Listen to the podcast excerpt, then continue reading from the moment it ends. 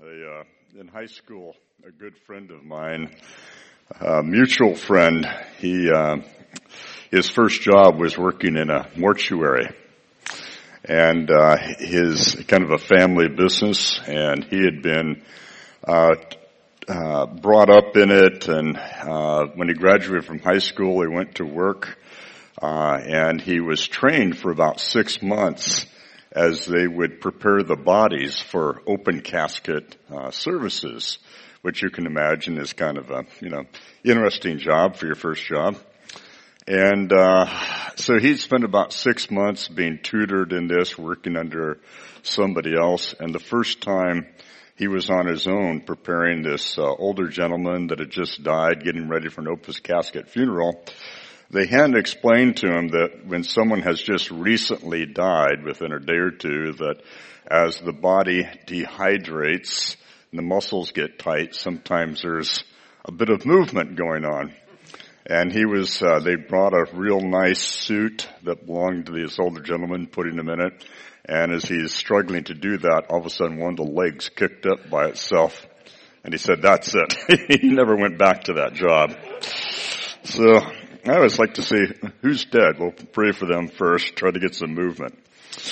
It's uh, I have a, a great uh, sense in the Holy Spirit uh, for you as a church, and I think um, in all the years I've been coming here, which I think has been 12 years, maybe 10 or 12 years, something like that.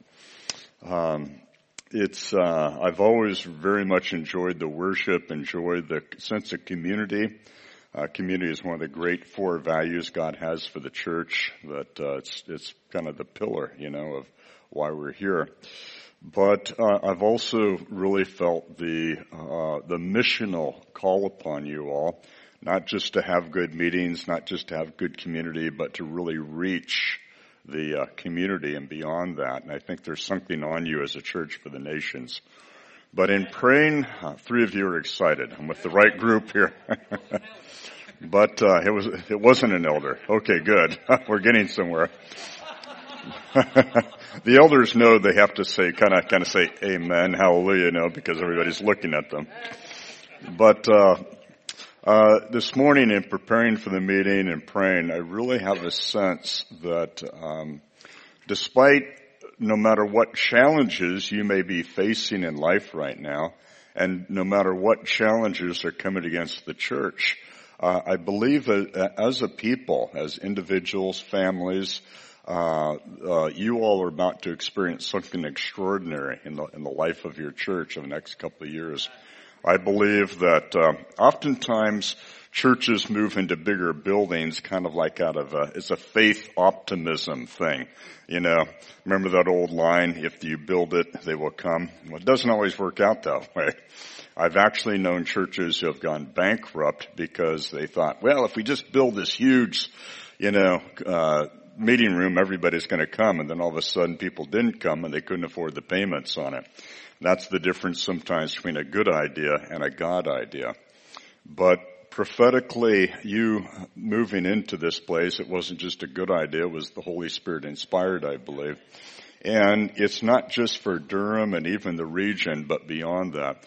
One of the, uh, in the 40 years that I've been doing what I've been doing internationally, I started when I was three years old. but in, in uh, all the years I've been doing this, uh, I go to a wide variety of churches and uh, all over the globe from Cape Town, South Africa to Helsinki, Finland to London across North America and Europe. Um, uh, although every year I do go to a few places I've never been to before, primarily I try to focus on churches I've had a long-standing relationship with because uh, God's all about relationship and that valuing and tracking the journey. But um, for you all, uh, you're, you're called to be what I call a KRC, not to be confused with KFC, Kentucky Fried Chicken. A KRC is what I call a Kingdom uh, Renewal Center.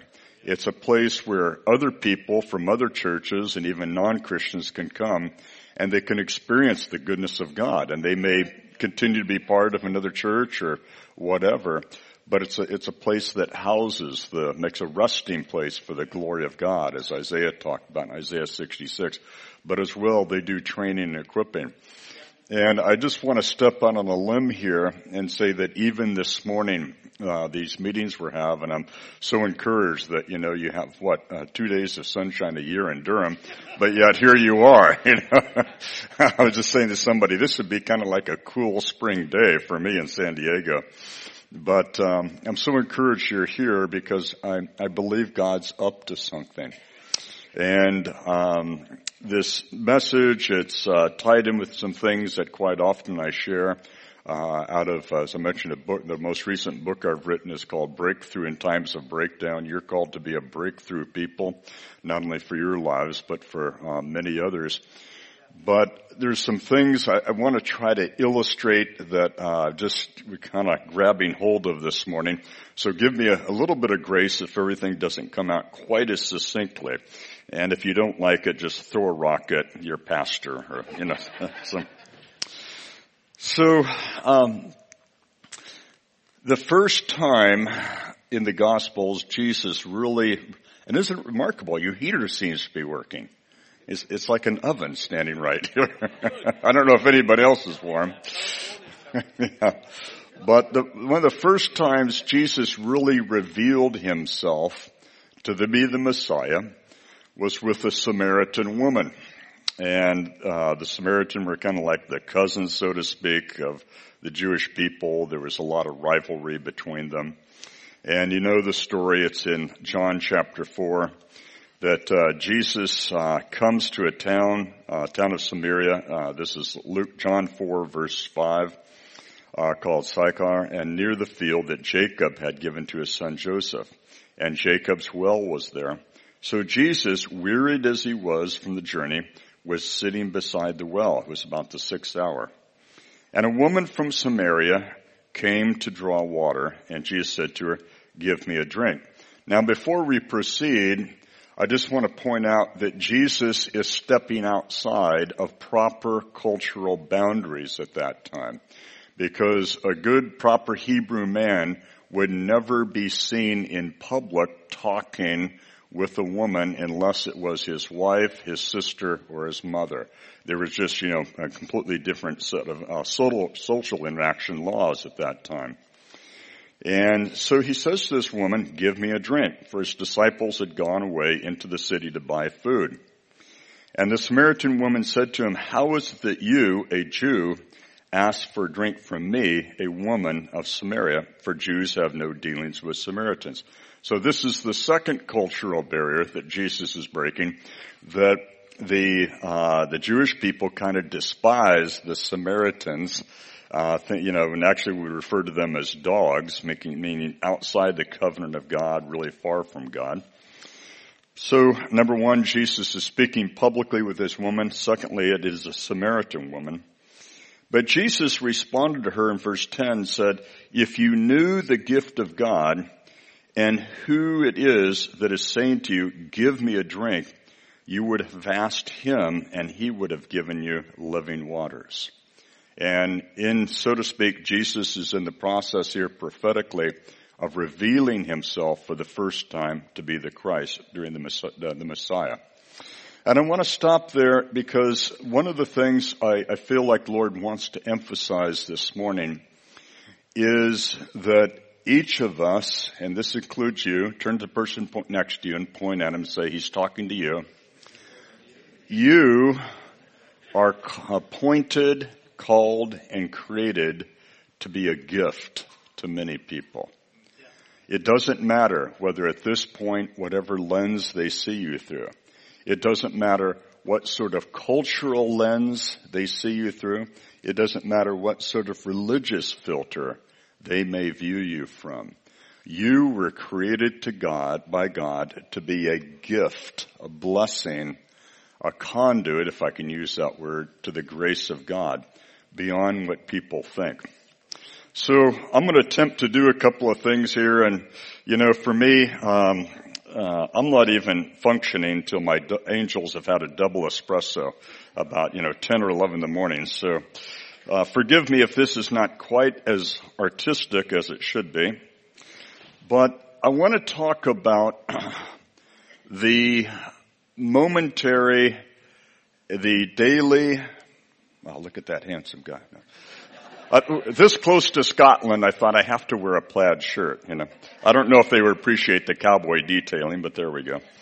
So, but I want to talk about what motivates you, and not only what motivates you, but what governs your soul in day in, day out, the decisions you make, and in effect, what causes there to be cultural barriers. Jesus said, you shall know the truth and the truth shall set you free. He was the most free individual that ever lived. He was in the Father's love. He was completely lacking fear, fear of what people thought and fear of what people would do to him. I spoke last night a little bit out of John 3, uh, uh, 418 that God's perfect love casts out fear. In order for you and I to run the race that God's created you to run, what that means is we cannot be governed by fear of man, but it means stepping outside, just as Jesus was stepping outside the proper cultural zones of his day to talk to the Samaritan, let alone talk to a Samaritan woman. In the same way, God wants to free you and I up. So, let's just say this is little old you. If you're having a good day, you've got a smile on your face. I told you the art, the artistry was going to be lacking here. So, affecting your day-to-day decisions, whether, you know, uh, everything from your work ethic to your choices and day-to-day life and your choices, your careers and everything.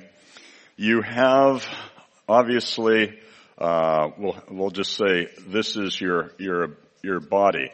If you're going through uh, a lot of pain, if you're going through uh, a back injury or you have a certain disease or something like that, that will affect your choices of what you're going to do for career, school, work, all that sort of thing. But you're not only body, you're also, you have a soul. And your soul is what you process information, but it's also comprised of your memories and your emotions. Um, God wants to heal the broken hearts. We may take, talk about that a little bit. People who have gone through a lot of hurt and a lot of abuse have what we would call a damaged soul. And God wants to bring healing to our soul because, for example, a person that's gone through a lot of rejection in life, they will have almost a built-in expectation of rejection. And that, uh, even on a subconscious level, will rob us of potentially good relationships because we begin to expect what our history has been. So in your soul, you've got your memories, you've got your emotions, but you've also got your intellect in which you process decisions on intellectual level. But then you've also got your spirit. And um, as the word we had this morning, that that Jesus, in referring to people led by the Spirit, he made this kind of almost, I don't know, uh, random statement that those who are led by the Spirit, you, their lives are like you see the wind, what it's doing, but you don't know where the wind has been, and you don't know where the wind is going. There can appear to be almost a randomness about what the Spirit may be saying and doing, but actually it's quite the contrary because the Father, who's over all, the one who the apostle Paul called the God of our Lord Jesus Christ, he is feeding you things from his spirit straight to your spirit. And this is why we read about Jesus in Luke chapter 4. It says Jesus was led by the Spirit. I referred last night to the story of uh, uh, Jesus doing the miracle, the greater miracle of raising Lazarus from the dead, rather than going early when they first sent him message, come quickly, Lazarus whom you love is dying. He didn't go right away, did he? And Martha and Mary were rather upset with him as I related that when he got there, you know, why was Jesus going all over Israel and healing everybody, but he couldn't come and pray for his friend Lazarus? They were upset with him, but then Jesus did the greater work. And again, this concept that there's a, a huge difference at times between good ideas and God ideas. And I can think my wife and I have been married uh, for uh, it'll be 41 years. We next uh, next month we got married when we were three, but anyway, I'm just joking with you. But I, I can think over the years a number of investments we've made out of our hard-earned savings that we've lost everything on. Those investments have been bad. Have any of you ever done that? Okay, a few of you. You're embarrassed to raise your hand. Those investments, it seemed great at the time, but in hindsight, it appears, it, the, the reality is, it was a good idea, not a God idea. But in contrast to that, the investments we've made where we've been prayed and waited upon the Lord, been led by the Spirit, those have been very fruitful. But that's true not just on a financial level, it's true on every level. The decisions we make. And so you have here the leading of the Holy Spirit that does not go straight to the soul, so to speak, although there's overlap, it goes to the Spirit. And when God speaks to our spirits, it it's all involved, you know, it, it all is one, and I'm drawing these distinct circles, but actually I should have these circles more overlapping. Because quite often when God speaks, as Joel said, the young men and women will prophesy, the older ones dream dreams, the young men will see visions. That as Mark Virkler puts it, when God speaks, words and pictures will land upon the mind. But the key difference is those pictures, those words, those directions, those instructions, that encouragement that God gives you that land upon the mind they're not rising up through your mind through the normal logical A to B to C to D process. Like let's say something rather simple. Let's say uh, Monday morning or some Monday afternoon or whenever you put together a shopping list for your food that week. And you think, okay, um, Monday night we'd like to have fish and chips. Tuesday we'd like to have this and then so on and so on. And so you are constructing uh, a list using your imagination and comprised of your experience in life, what you cook well, and uh, what you feel comfortable with experimenting maybe at Noosh, all that. You put together your shopping list and you end up going to the store and buying those ingredients. That is a logical process going from A to B to C to D, all ending all the way up at Z, where you're eating the food and hopefully you cooked it. But when the Lord speaks, quite often, uh, as it comes to the Spirit and it process, crosses over, those things all of a sudden just land there, these thoughts, these ideas. Quite often, they are very, very contrary to what our culture and even your own soul is saying, well, that can't really be right. In overarching over your life, depending upon your culture, is what we would call, let's see if I can even spell this correctly, cultural values. And you have a distinct set of cultural values here in the, U, in, in the UK. And as Alan has told me repeatedly, you have a very distinct set of cultural values even here in the north of, of the UK. And so these cultural values are constantly changing our cultural values, although you think, well, England is England and has these cultural values, a lot has changed all over the globe, especially in the Western world nations in the last 20 years, because we've made a huge transition from, even though not everybody was Christian, from what was a Judaic Christian value system with values based upon the ways of God and the Word of God as far as right and wrong, we have now shifted dramatically in the last 20 years in the Western world into secular humanism. And secular humanism leans very much to his own understanding. And even secular humanism can change almost month by month, week by week. That if you follow the news closely, a lot of times our politicians, our government leaders are making decisions in ways they never would have done even five or six years ago. Things are evolving very quickly. And cultural values are based on secular humanism, which means what we can understand. And the problem is our understanding compared to God's understanding is just so minuscule. And so one of the verses, are, are you still alive? Is, is, this making any sense whatsoever? Or do I need more coffee? Okay.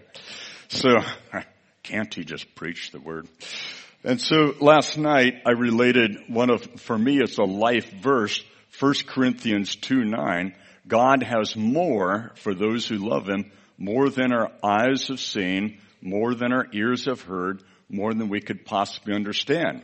So if we look at society around us, that more and more is being gripped by secular humanism and their cultural values for right and wrong, and not just their values for right and wrong, but how people determine their self-worth.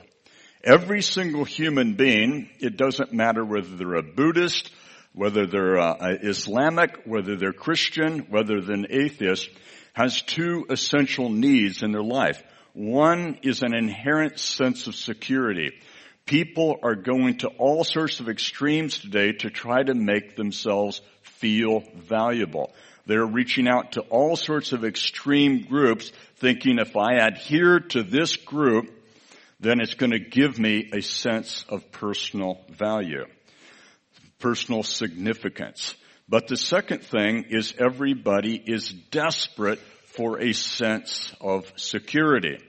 Now, what I'm about to say may or may not be stepping on your toes. And if it steps on your toes, feel free to grab those rocks and throw them at Alan. But Lenin made the statement way back, I think in the 1920s, the surest way to gain control over a population is to take over medicine, to take over healthcare. Now, relax, I'm not, I'm not criticizing your national healthcare, but what I'm saying is, to quote C.S. Lewis, that the further a society gets away from worshiping God and the ways of God, the more a society is looked to government to replace God.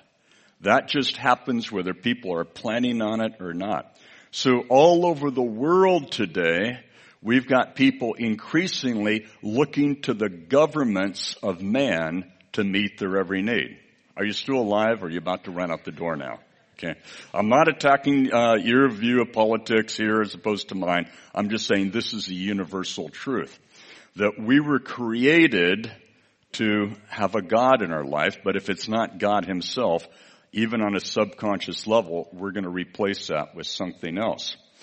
And so you have all of this umbrella over your life, even if you're a Christian, even if you're sitting in a wonderful church like uh, Emmanuel Center here. But overarching, and I'll use red to try to uh, signify the compassion of God, the blood of the Lamb, there's a much greater umbrella over that, and that is the kingdom of God. And these are not only uh, the moving of God's Spirit, but it's the ways of God, the wisdom of God. And so, for example, we read in 1 Corinthians, the first few chapters, Paul writing to the church of Corinth, and he talked about, in the eyes of the world, the foolishness of preaching Christ and the cross. You know, at that time in the world, they did have other ways of, of, of doing capital punishment, of killing people that were deemed uh, worthy of that sort of judgment. Crucifixion had been designed hundreds and hundreds of years ago by a very evil king that wanted to put people to death, but to do it slowly with the utmost pain possible so the person would suffer the most before they died. And so we commonly, we see the pictures of, and the paintings of Jesus crucified, his hands outstretched with it were, but also his legs straight. That's not how it actually was. There was a peg put through both feet, but the feet were up high. And what that caused people to do was primarily they died of asphyxiation because they're hanging from their wrists through the pegs put through the wrist. The only way they could gasp for breath was to painfully, because if you've ever had your legs up in a position like that to raise yourself up, it's very, very painful on the thigh muscles. Very painful. And so when Jesus, hanging there on the cross, uh, when he said those words, Father, forgive them, they don't know what they do. He was gasping for breath. It was so painful to try to raise himself up because, you know, his, the whole diaphragm of someone being crucified was dramatically stretched out. And so because crucifixion was reserved for the most heinous sort of criminals, it made absolutely no sense whatsoever for you to tell your neighbor, you've met the Messiah, the Messiah is real. Well, who is the Messiah? Who is the Savior of the world? It's Jesus.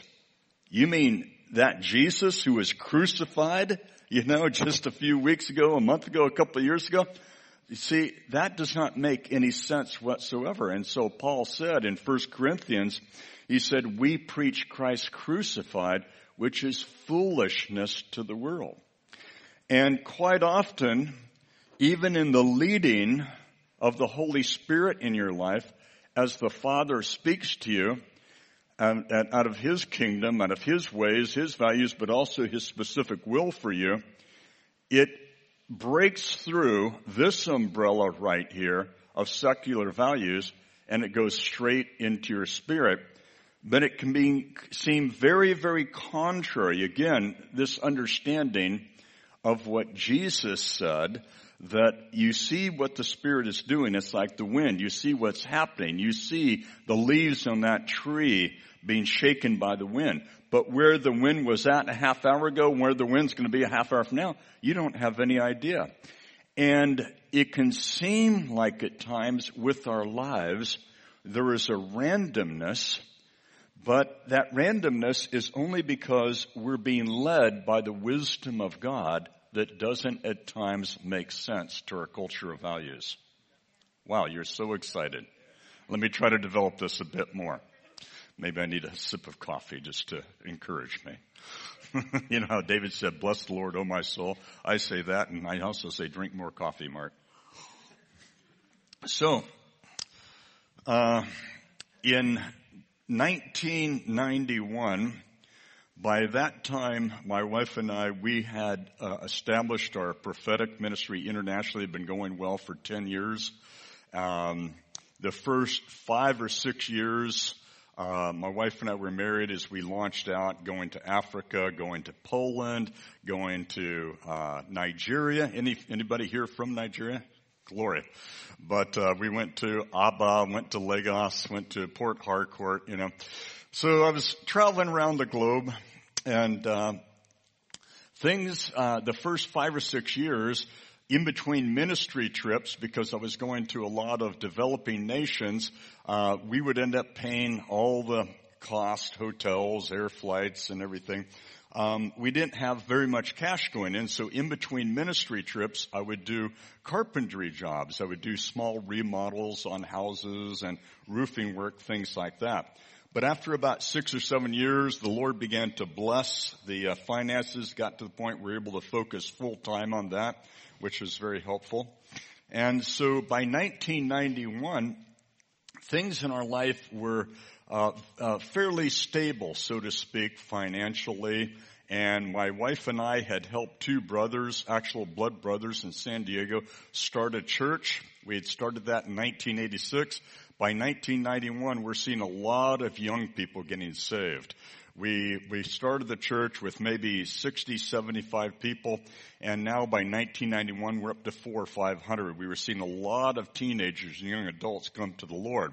And the church was also helping to support my wife and I financially, and most of our families on my wife and my side were all in San Diego County or Southern California. And, you know, we just had a lot going for us there, including this thing called a lot of sunshine, but I won't, I won't mention that. So, in early 1991, I think it was January, I ended up doing a ministry trip to near Toronto, Canada, to a city called Stratford. It's uh, based on they name it after your Stratford here with the Shakespearean plays. Stratford, Ontario, Canada, is the number two city in the world for Shakespearean plays. Uh, they have four or five major theaters there. People come from all over the world there to watch the Shakespearean plays. They actually have a river running through there called Avon, Stratford on Avon. So anyway, I'm invited. I'm, I'm, glad you're appreciating these, these tidbits of information. You're all ready to buy your tickets, right? So there we go. So, um, I'm there in Stratford Avon doing uh, a conference with a church I'd never been to. I'd never met this pastor before. His name, many of you have heard of him the past number of years, John Arnott. And John is a very nice guy and he'd heard about my prophetic ministry, invited me to do these meetings. And so we do the meetings Friday night, Saturday, uh, Saturday night, Sunday morning, Sunday, you know, and we finish the conference Sunday morning. And John says the, and Stratford is about 90 minutes west of the city of Toronto. The conference is over and John said, Marc, you're scheduled to fly out of Toronto City to go home tomorrow, uh, uh, Monday morning. He said, but we are starting a new church plant in the city of Toronto and our meetings are at four o'clock Sunday afternoon. I know you've done everything we asked you to do, but would you be willing to drive with my wife and I, Carol, to Toronto and do our afternoon meeting? And I said, well, sure, I gotta make that trip anyway to fly out tomorrow morning. So this is a pastor's wife I'd never met before until three days. I liked them. They were friendly, loved God, loved people. So that's all cool. But as we're driving along, John said to me, you know, Marc, over the last three days, we really like how we've seen you minister to people. Uh, you're teaching on healing and prophecy, praying for people.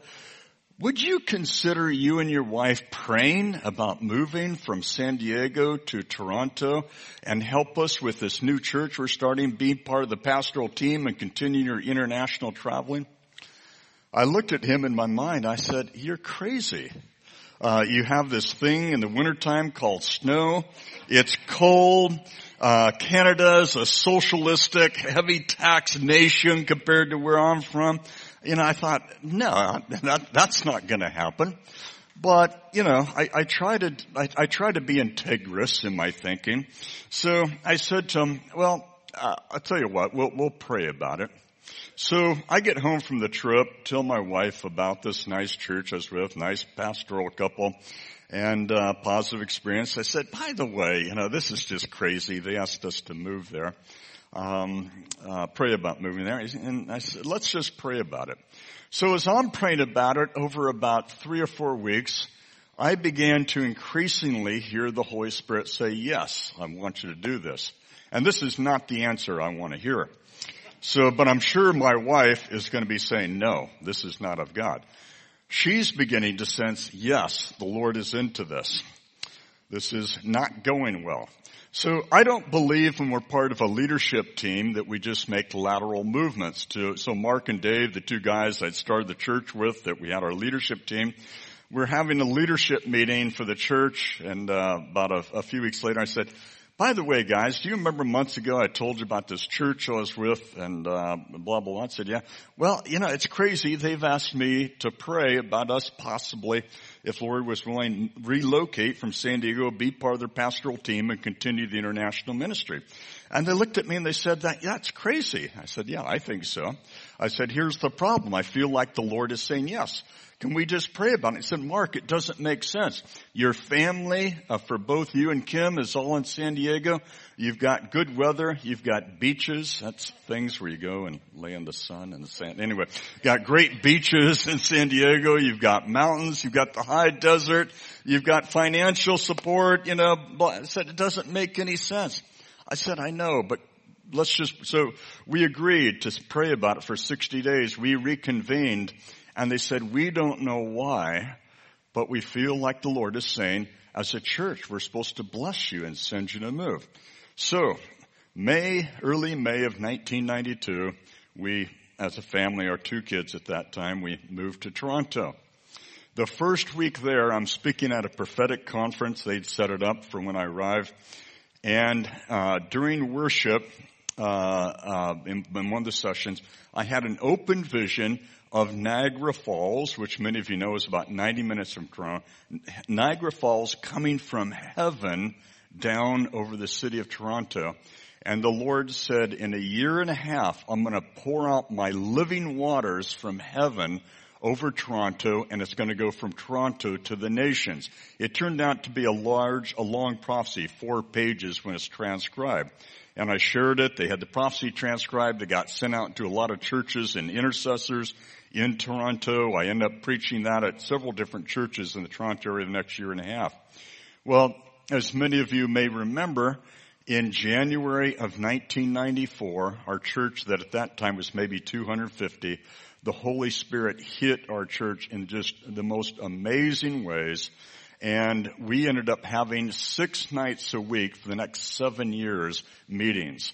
We averaged probably about 800 people a night. There were times we'd be getting 1500 people a night, at times three or 400. But they estimate that over the next seven years we had between four and five million visitors from all over the globe, from Australia, from Africa, from the underground church in Cambodia and Vietnam, and, and especially leaders came and received incredible touches from God. Now the reason I mention all of this is because I was actually ministering in Europe the weekend that things broke out in my church. I got back about five nights later and John Arnott, the senior pastor, had asked Kim when she picked me up at the Toronto airport about six o'clock to bring me straight to one of the night meetings. And uh, I walked in, and man, our church of 250 people, all of a sudden there's like 800 people. They've come from churches all over Toronto, just passionately worshiping God. And the presence of God, so to speak, you could almost cut, cut it with a knife. It was so thick in the room. And I said, yes, this is that. But the next day I got on the phone and I called up Mark and Dave, my two friends with, I started the church in San Diego. And I said, get out here as soon as you can. So remember the time when you could buy airline tickets on two weeks notice and get a cheaper price? You know, now it's all crazy. But anyway, they flew out two weeks later and for six nights a week in the meetings, they just got completely laid out for hours in the Holy Spirit. They went back to California and a massive move of God hit our church. I remember flying back there to do meetings with them. And they did meetings every Friday night, Saturday night, Sunday night, and they estimate that well over a hundred thousand Christians from churches all over San Diego uh, came to those meetings. And they called me after they'd been back for the first night. They did a spontaneous meeting on a Sunday night just said, hey, we're just going to share what we experienced.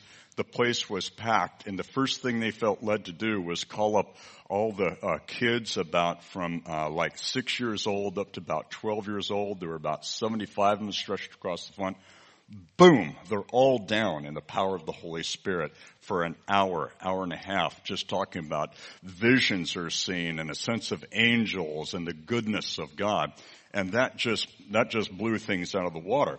So here's the point that after their first night of meetings in Toronto, the next day the three of us went out to lunch. And they said to me, you know, Marc, a year and a half ago when we were praying about you moving to Toronto, it made no sense whatsoever. It was impractical. You had all the benefits of being here, family, church, and everything. But now we see the wisdom of that. So I tell you this long story to say that it's the nature of the wisdom of God. It oftentimes is a direct contrast to this umbrella we live under of social and cultural values and even of a sense of what can happen, what can't happen. Are you still alive? That on two different occasions, that the presence of the Lord with Abraham and Sarah. Abraham was 100, Sarah's in her 90s. They've never been able to have children. And, you know, they've been living with their problem, this promise that their descendants will populate the nations. but they have a visitation of the angel of the Lord in the form of three men. And the Lord said, at this time next year, I will return to you and the child of promise will have been born. This is Genesis 18.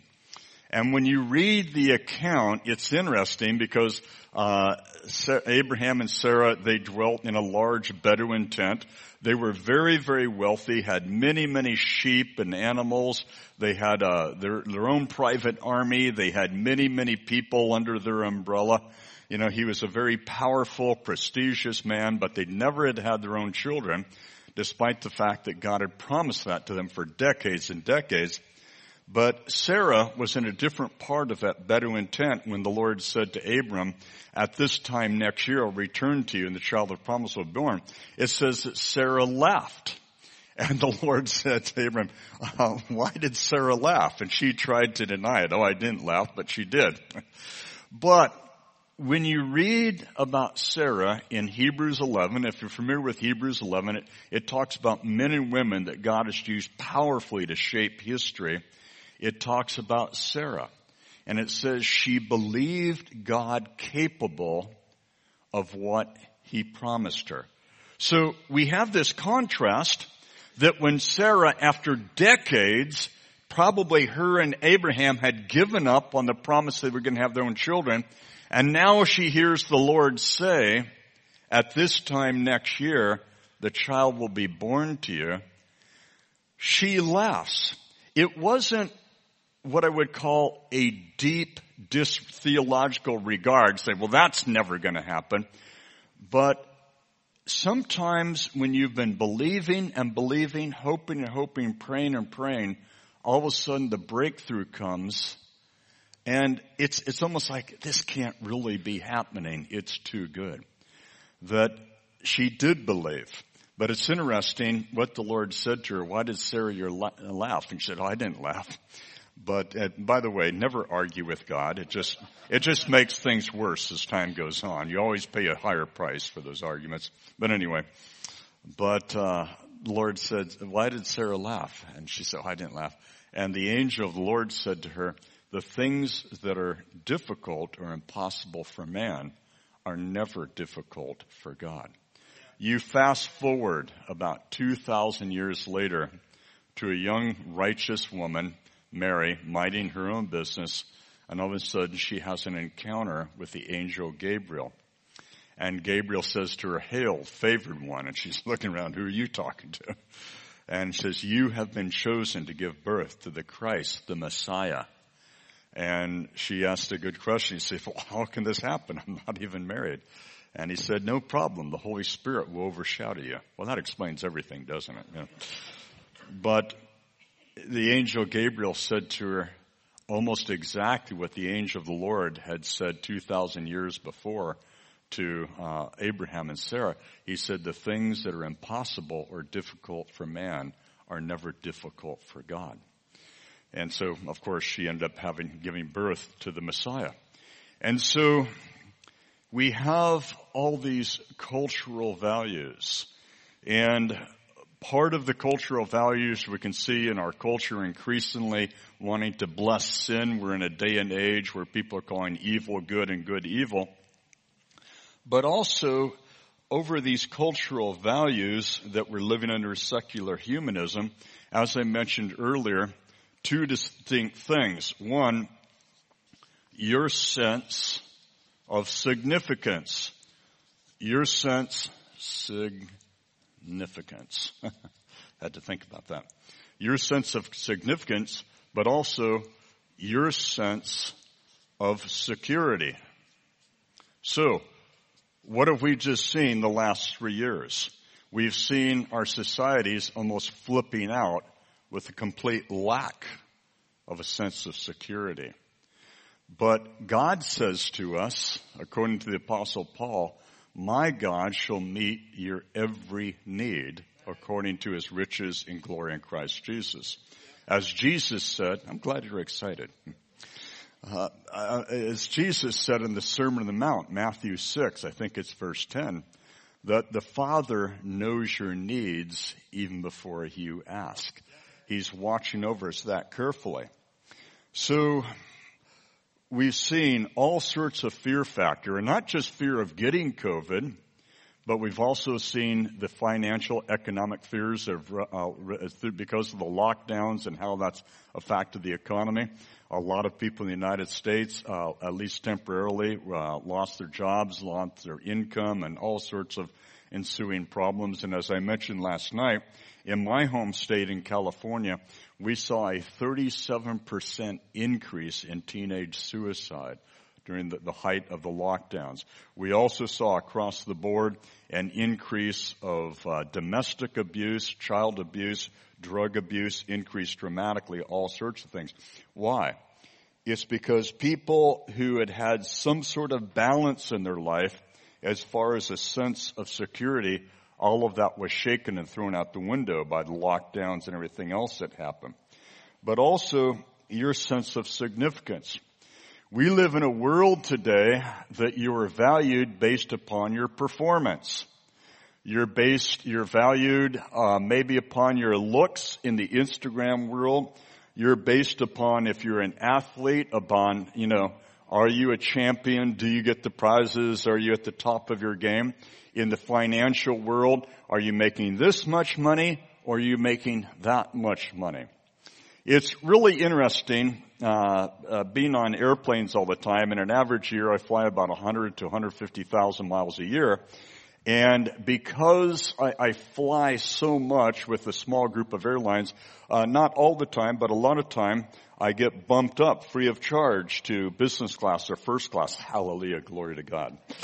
But it's really interesting sometimes being in some of the really expensive airlines and, and all of a sudden being thrust into uh, first class because there is a distinct culture and oftentimes, let's just put it this way, I'm not quite dressed the part. You know? and, and, I remember I got on this uh, Lufthansa flight one time from, uh, I think it was going from Johannesburg to Frankfurt and they not only had economy, but they had economy plus, and then they had business, and they had first class. And glory to God, Lufthansa had the good sense to promote me all the way to first class, not just business class. And I get on it, it's the upper part of this large airplane, and there's only about 15 seats there, and everybody is dressed to the nines except for one person. and people were looking at me like, kid, what are you doing here? But People derive their sense of significance by outward appearances, don't they? How much money you make, what sort of car do you have, and so on and so on. Um, where I live at in Southern California, it's a very, very plastic community. You know, you've got to be dressed cool. You've got to be making those fashion statements or else you just don't have value. But God does not value you according to your performance. He loves you because you are His son, you are His daughter. In a healthy family, when that son or when that daughter is born, we do not love our children because in 15 or 20 years they can go out and make some money for us. Although, although that wouldn't be a bad thing, would it? But we delight in our children because they're ours. When you gave your life to the Lord Jesus Christ and you were born again into the family of God, the Father gave you what the apostle Paul called in Romans 8:15 the spirit of adoption. And it's and Paul went on to say God has not given you the spirit of slavery worried about your uh, worried unto fear again, but you've been adopted. You see a slave lives under constant fear that if they do not work hard enough, if they do not do a good enough job, maybe they will not be given their food that night, maybe they'll be beaten, sold, or even killed. But Paul is emphatically saying, no, God has not given you a spirit of slavery uh, unto fear, but he's given you the spirit of adoption. So, as David sang in Psalm 23, the shepherd's psalm, the Lord sets a banqueting table before me, even in the midst of our enemies.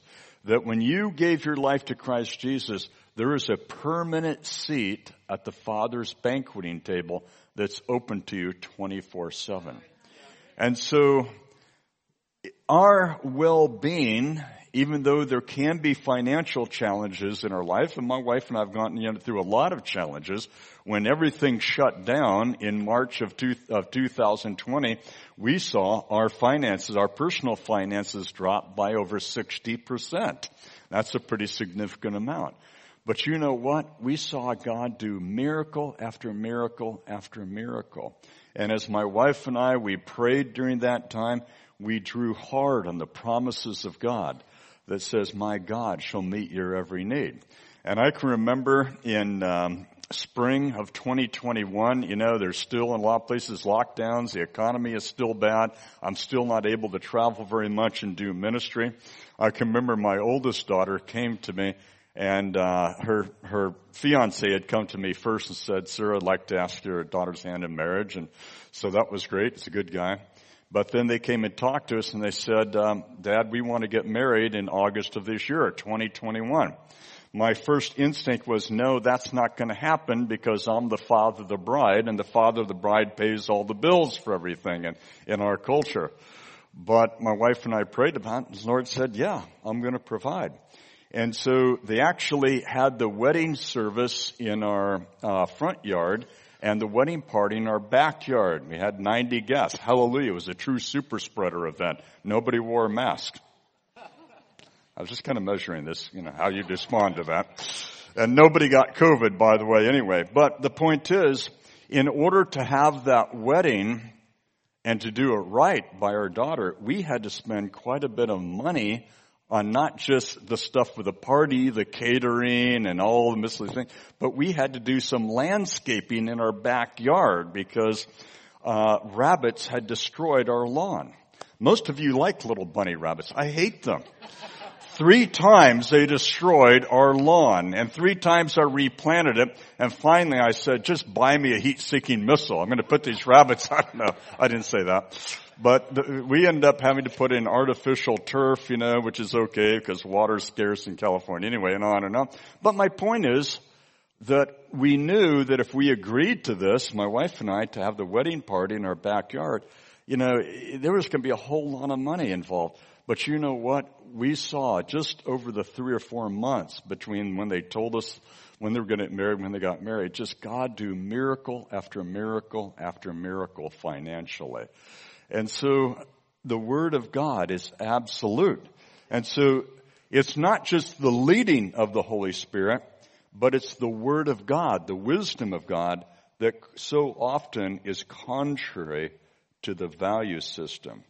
And so my wife and I, uh, we've seen this many, many times over the decades, but particularly during the COVID years, we saw our security, how it rests not in the promises of the government or even an individual. In the exact middle of your Bible, as far as volume goes, of the Bible, is Psalm 118. It says, do not trust in the princes of this world, but trust in God. And it goes on to say, do not trust in man, but trust in God. He is the one who meets your every need. Now God uses people, He uses one another, but you understand the point there. But also, your sense of significance if you do not have a sense of significance in God, you're not going to be a risk taker for the kingdom of God. Why do I mention risk taking? Because in the kingdom of God, faith is spelled R-I-S-K.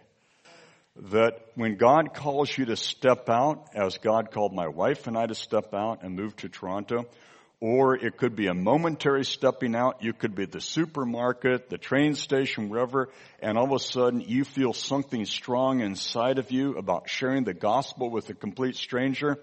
Or maybe you've got an unsaved coworker and maybe their child has come down, their five-year-old child with the disease, and you're interceding for them and which is good, you know, at home at night or whenever your lunch break, you're saying, oh God, would you do a miracle? But then the Holy Spirit says, I want you to talk to them, see if they'd be open to you going to the hospital and laying hands on their child.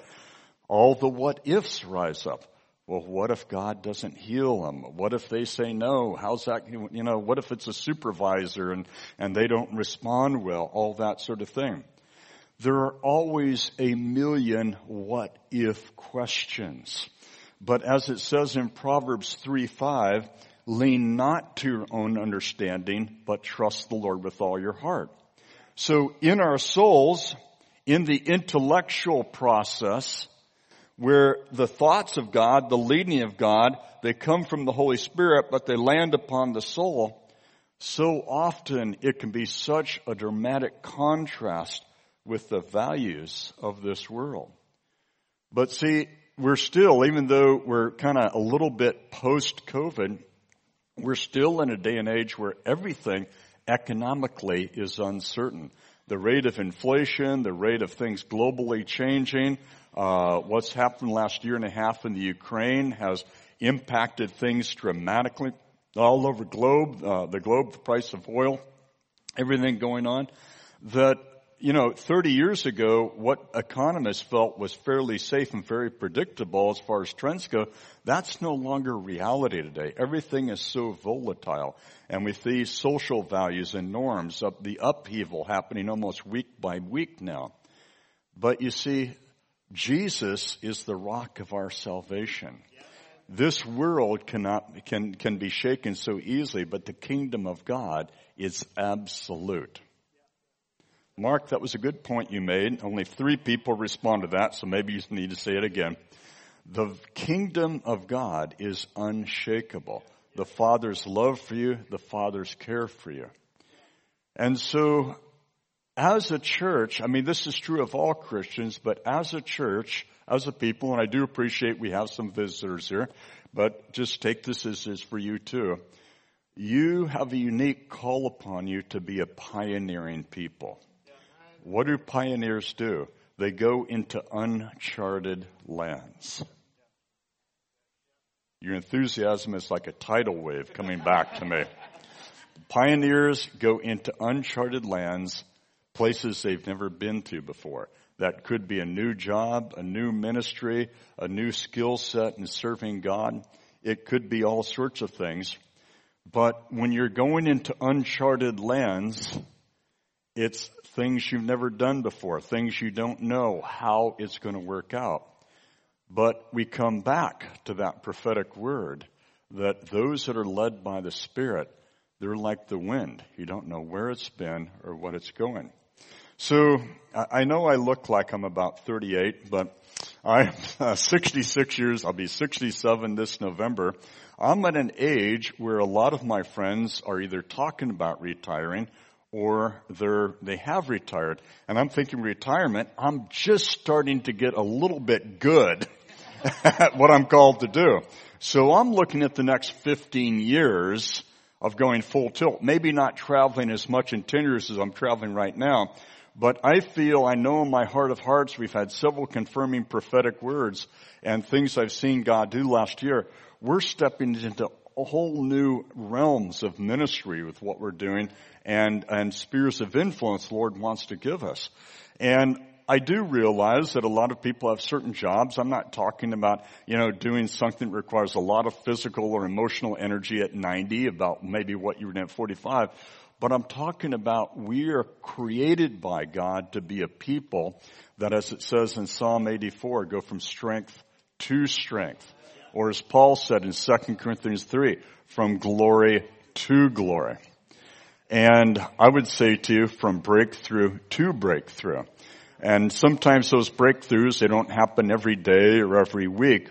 But the thing about pioneering, you invade that new territory, you so to speak master the land. You get good at it. And as you get good at it, you pave the way for others to follow.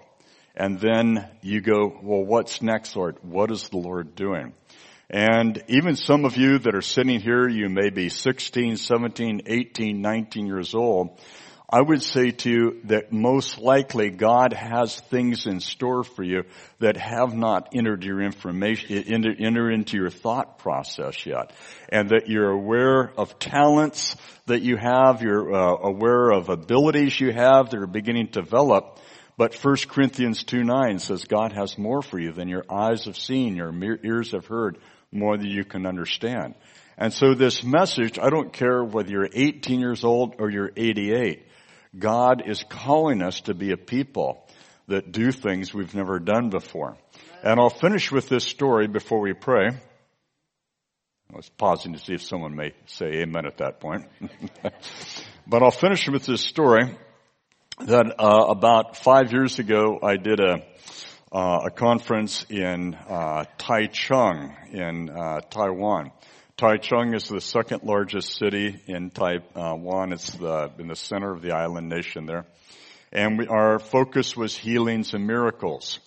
And we had a number of testimonies that happened in the ministry time there, but the best one happened about a week, week and a half after the conference was over. I, I was already home by that point, and the elders wrote me so there was a lady who went to the church. She did not come consistently. She'd be there like two or three Sundays a month.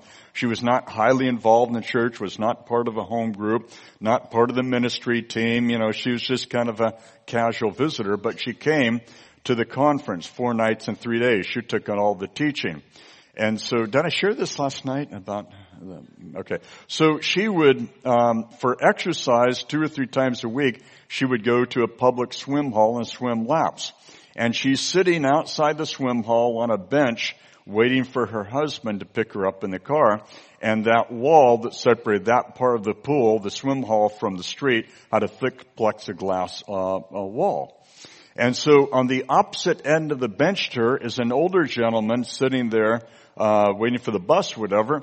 And all of a sudden he just completely fell over. He stopped breathing. The crew that worked in the swim hall, they're trained in CPR, so they came running out attempting to resuscitate the guy. They're not getting anywhere. He's turning blue and he's dying. And she said uh, she was sitting at her end of the bench as they're all doing this, just quietly in her heart, as most of us would be, interceding. Oh God, please do something. You know, please, you know, do a miracle here. But all of a sudden, the thought. Remember what I said? Things come from the spirit, and they go from the spirit. They jump to the soul. That thoughts, pictures, ideas, they just land upon the mind. All of a sudden, the thought came to her. Wait a minute you just spent four nights and three days hearing that not only does God do miracles, but He loves to do miracles. He's God of compassion and grace. I want you to go lay hands on the man. Now, she is not even part of the prayer ministry team in her church.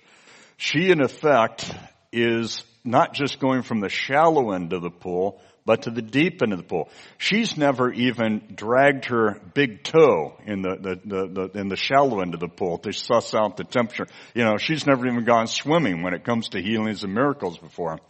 She feels very awkward. She's dealing with all the what ifs. She uh, kind of goes over to where they're trying to resuscitate the guy and feels very awkward. And they're looking at her like, "What are you doing?" She put a hand upon the man's chest and said, in the name of Jesus, I rebuke the spirit of death and I call you back to life. The old boy sat up immediately, started breathing. 100% recovery.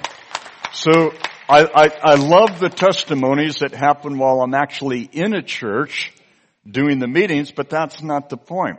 The point is that all of us in our day-to-day lives should be filled with the Spirit because the Spirit is upon us as well. So I said I would close with that story. I kind of fibbed. I'm going to close with what Jesus said in Luke chapter 4. Uh, if you've got your Bible, just quickly go there. Uh, Luke chapter 4 is when Jesus, filled with the Spirit, led by the Spirit, returns to his home village after the 40 days of being tempted by the devil. And it says to him, um, uh, where are we at here? Uh, it says to him uh, on uh, verse 16 of Luke 4, and he came to Nazareth where he had been brought up, and as was his custom, he went to the synagogue on the Sabbath day, and he stood up to read. And the scroll of the prophet Isaiah was given to him, and he unrolled the scroll and found the place where it is written, and this is Isaiah 61. The Spirit of the Lord is upon me because he has anointed me. Say me. As a disciple of Christ, you're to walk in the footsteps of Jesus.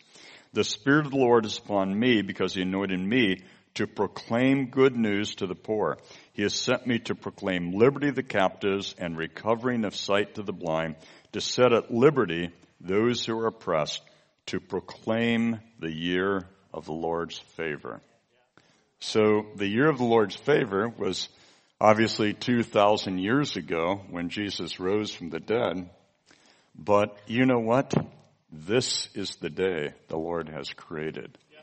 And I want to say right now, not just when we get to heaven, not just when you uh, get that college degree and get that job, or not just when you go from one level of job to another, and get your promotion, but this is the day the Lord has created. This is the day to seek first the kingdom of God. Okay, let's all stand.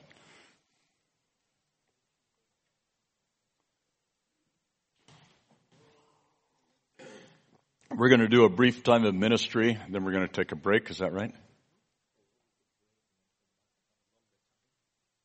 Say that again. Okay, so not do ministry right now. Is that what you're saying? Okay. The spirit just got quenched. No,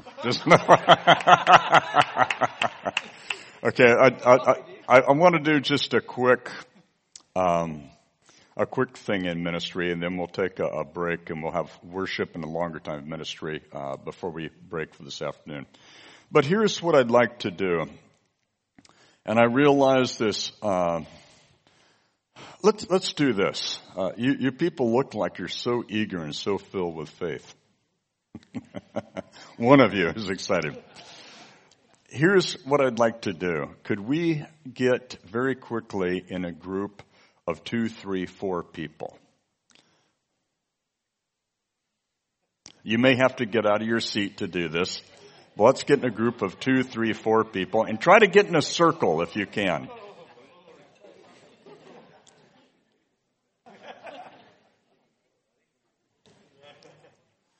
Okay. Alan's there. They've got five people and they're six people. okay. Is everybody in a group? Okay, here's what I'd like you to do. Um, this may seem a little bit hokey or religious, but put hands on the shoulder of the person next to you. Okay. Okay. Okay. And this may be hard to do, but I'd like you to look at one another and say to them, I bless you in the name of Jesus. The Spirit of the Lord is upon you to do the very things that Jesus did. You have a unique calling upon you to set the captives free, to heal the brokenhearted, that the deaf may hear, the lame may walk, the poor may have the good news preached to them, and the captives might be set free. I bless you in the name of Jesus to know you have value because you're a child of God. You have significance because of who you are in Christ Jesus and you are secure in the love of the Father. So I bless you to be filled with the Spirit, to be bold in the Holy Spirit, to be creative in the Holy Spirit, and to do things you've never done before. Amen.